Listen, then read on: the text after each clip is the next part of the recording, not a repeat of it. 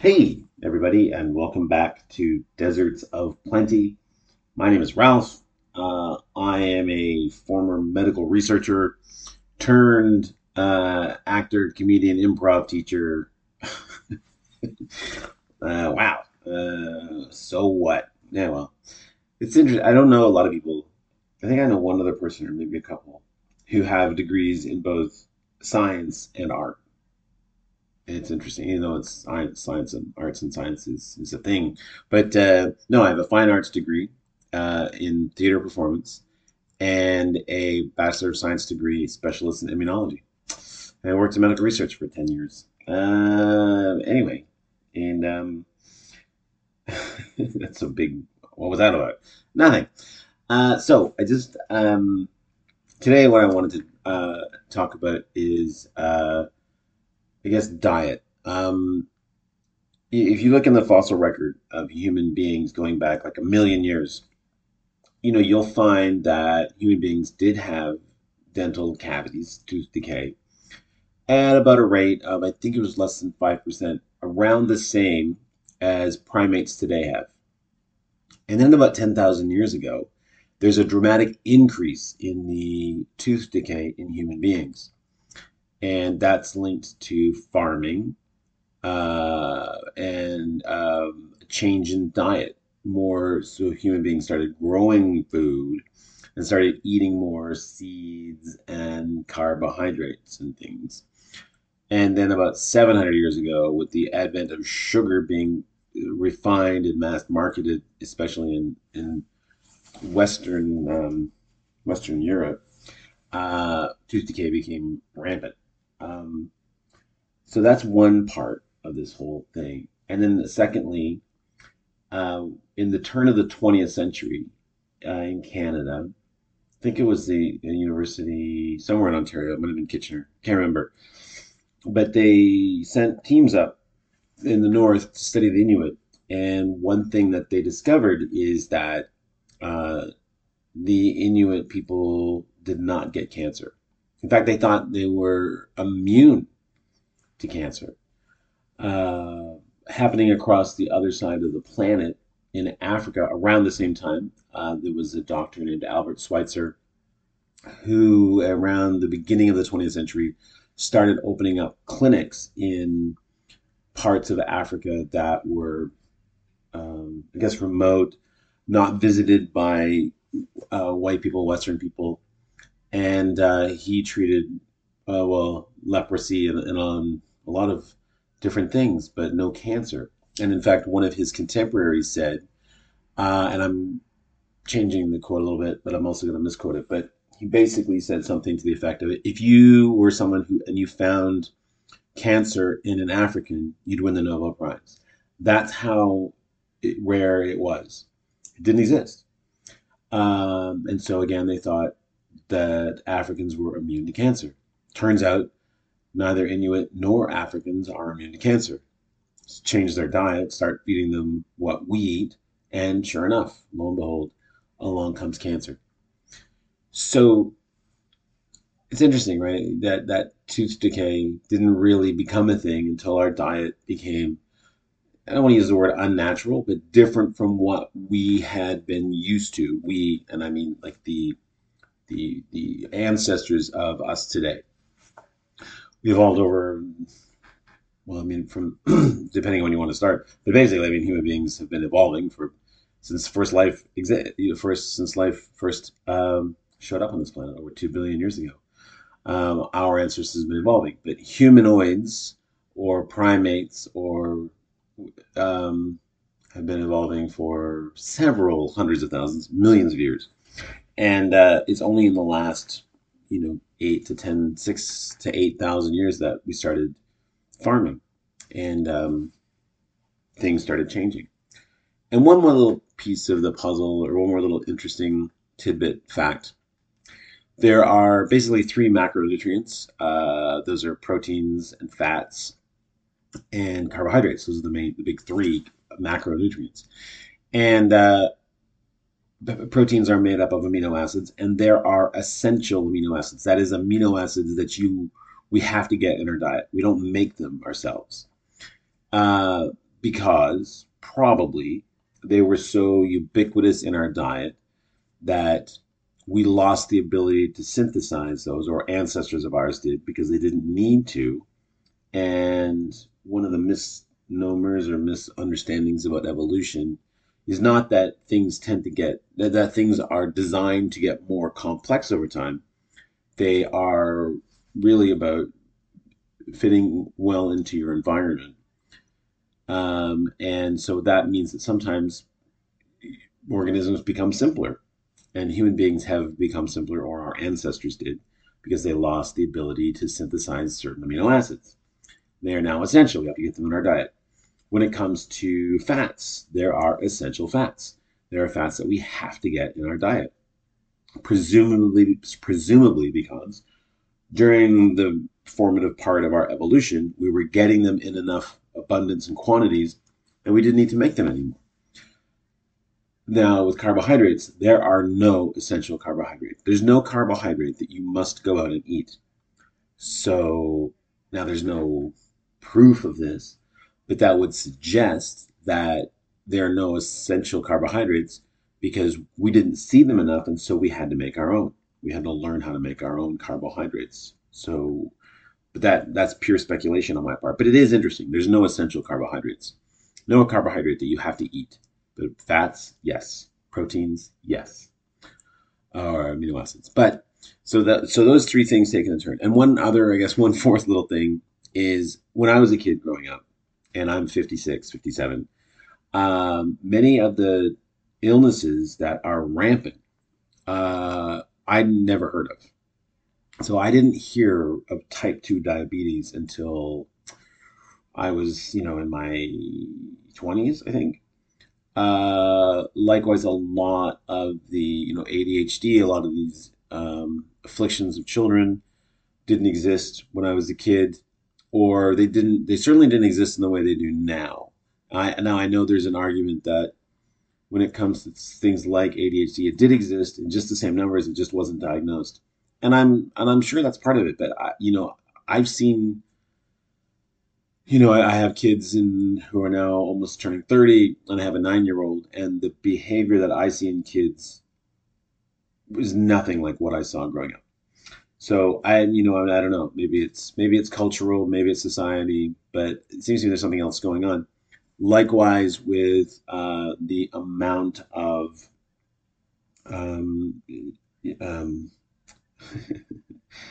uh, allergies, right? when I again when I was a kid, there were, as far as I knew, two kids in my school that had asthma, and that's it. And there were no restrictions about bringing things to school, foods. You know, uh, certainly no kids are running around getting anaphylactic shocks. I remember hearing about a kid once who had to carry an EpiPen because of bee stings. That was the only person that I knew. Uh, I'd heard of hay fever, but didn't know anybody who suffered from hay fever. Uh, Alzheimer's, not a not a disease I heard of until I was an adult.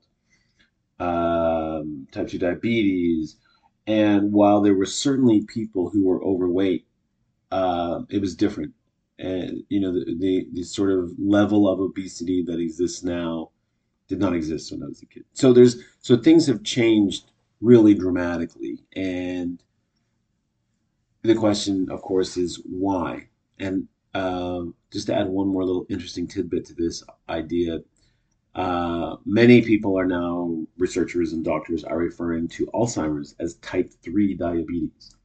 That there seems to be something with Alzheimer's and uh, fructose, and fructose being a trigger of or, or exacerbating it or somehow being um, implicated in its development.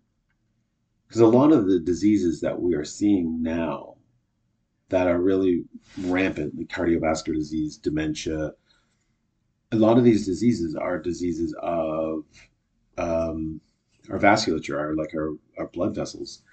And what role does sugar, which elevates insulin, what role is that playing in driving or exacerbating or even being the cause of a lot of these problems? And can we change them, ameliorate them by changing the diet to eat, not to give up carbs. I'm not I'm not one of those people who say give them up, but to go back to a, a relatively less uh, ingestion of them.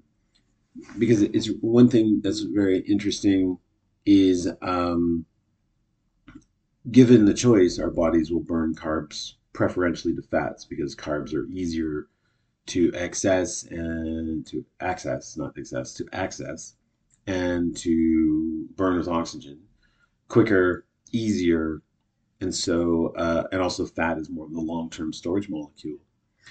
But one thing that's really interesting is if if if and, and people do eat from the time we wake up until the time we go to bed now, like we're snacking. That's another thing that's different. Uh, you know, I, I remember having breakfast, lunch, dinner, sometimes a snack before bed. But now, again, in schools, kids are given snacks like sometimes once, twice a day. And that's great. I mean, it's awesome that for kids who are, um, you know, maybe uh, vulnerable because of, of economics, like that's great that they're getting that. But one of the things about eating constantly, especially carbohydrates, is your body never has a chance to be without sugar and therefore without insulin. And insulin is a growth hormone. Insulin promotes growth. That's what it does. It tells the body not to burn fat. In fact, if you are on a calorie restricted diet, but you're constantly snacking a little bit on sugar and you're constantly having glucose in your blood, which is making you have insulin, because insulin is what sucks up the glucose out of your blood, uh, you cannot burn fat. Your liver will not burn fat. And no matter and if you continue to eat less and less and less and go into a calorie deficit and you still can't burn fat because with insulin you can't. It's like trying to get money out of the bank when it's closed. Uh, your body will just start shutting you down and making you feel tired and crappy. So um, yeah so it, it's just interesting that if we're constantly burning sugar and constantly have insulin in our bodies we can't burn fat and this may be very, very different, in fact, almost the exact opposite of how human beings used to be before the advent of farming. That probably we didn't burn carbohydrates very much because we, we weren't we didn't see them very much. And we probably spent most of our time using fat as a fuel uh, in a in an adaptive phase called ketosis, when you burn fat and these short chain fatty acids that uh, and in our bodies, you know, if you get no glucose whatsoever, like I said before, there's no non there's no essential carbohydrates. Your liver will make glucose because your brain loves glucose. So your liver will make it. So if you fast and don't eat for three or four days, your glucose level in your blood will probably be fine because your liver will scavenge things and make in a process called gluconeogenesis will make glucose to send it around your body to to so to um, you know feed the cells that will preferentially want glucose. So there's a lot going on with you know uh, diet and the, the the the demonization of fat and if fat really was a problem is a problem particularly saturated fats um, and uh, and how much what we've done by reducing fats and, and getting everybody on carbs and and vegetable oils. I mean, vegetable oils, especially seed oils, are you know if you take grape seeds and crush them and make oil out of them, first of all, it smells awful. They have to use deodorizers. Like the process of of making vegetable oils or seed oils, especially palatable, is is just awful. Um, anyway, I, am not a doctor, and I don't suggest that anybody do anything. Um, but I know that for myself, since I have reduced the carbs that I eat, and I try to go, I fast at least once a week for a full day, sometimes twice a week for 36 hours. And then I try to live at least part of my week, about half, in this state of ketosis where I don't have, I don't eat carbs very much. And I track myself and, and I'm in this ketosis stage. And I have noticed differences in my health and my body. Um, energy is better. And I did, I did have episodes of brain fog about just pre-pandemic around 2018 2019 i was having episodes where i felt a little unsteady on my feet and i was also having terrible bouts of inflammation uh, in my feet especially my ankles toes my achilles was bothering me constantly i always have some kind of foot issue going on since i started fasting and moving to keto in the last year i've had i had uh, I, I injured my elbow lifting weights and had tennis elbow that was really painful. And then I've had one episode of um, inflammation in my foot uh, that, that left me limping a bit for a couple of days. And that's it. I've also had other things that were bothering me go away. Uh, the, the weird one is um, I had these floaties, floaters, I think they're called floaters or floaties, floaters in your eyes. They're, when you look at a bright sky, sometimes you see these like uh, they look like little threads in your eye, and they kind of float around there in your eye, and they're bits of protein. But about uh, about over a decade ago, I started getting some of them that weren't clear. They were brown. They were dark, and uh, I freaked out and asked my eye doctor, who said it's normal. There's nothing you can do about it. It's just a thing of aging. Well, they're go- and I had them for a decade, and they're gone. Uh, and they were they could be annoying, like especially on really bright days. Like you know, they could really. I mean, they you know it didn't it didn't hurt my vision, but they were annoying because I could see them. They were dark, and it was like, oh my gosh, it's terrible. And it was a you know another sign of aging. Uh, they're gone, and I don't know if it's the fasting or what, but certainly when one fasts, you enter a state uh, called autophagy, which is literally called literally translates as self-eating, and it's your body going around scavenging all the bad bits because it's it's using them for energy. Uh, anyway, it's really fascinating and interesting stuff, and um, I, I just want to help spread the word about this stuff. Not because I'm trying to convince anybody to do anything, but except maybe to look at, you know, uh, to look at what you're eating and how you're looking after yourself and realizing that you know unfortunately some of the information that we are given nowadays seems to be um suspect you know and, and it really seems like to me it's the it's the it's the power of money and and the way that that can corrupt people and corrupt institutions and make them, you know, like the American Heart Association in the early part of the 20th century was a small little group.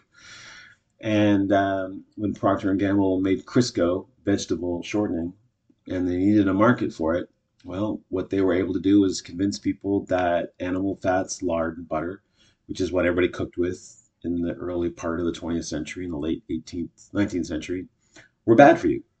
And whether or not they were or are is immaterial from what happened and that, you know, Procter and Gamble made the American Heart Association the number one um, charitable organization in America, which it still is today. And, uh, you know, it'd be really difficult, you know, if you're uh, a member of the American Heart Association back in 1920, 30, 40, when your budget just goes from nothing to millions of dollars to then investigate Crisco and say it's bad. You know that that's that's uh, that's you know biting the hand that feeds you. And I'm not and I'm not saying for sure that's what happened. But it doesn't take a rocket scientist to see that money can buy influence and corrupt people and make them not want to see things. You know, I, I had someone in my life who did her family did quite well in the oil industry.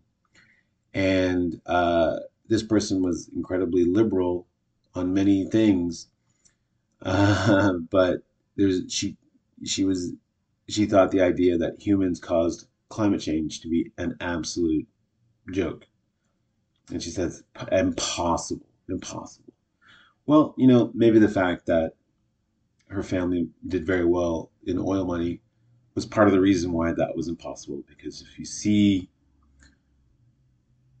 you know, that you've made money on a certain thing, it's pretty hard to look at it and see it negatively. You know? The same way mobsters can kill people and just say it's just business and not take it personally. Anyway, I've hit my 20 minute mark. Uh, I just find this stuff fascinating and I hope you do too. And if not, that's totally cool. But uh, hey, if you ever want to talk to me, uh, reach out. You can reach me at ralph at socap.ca, S O C A P.ca. Thanks very much. Thanks for listening, and we'll see you again next time. Bye.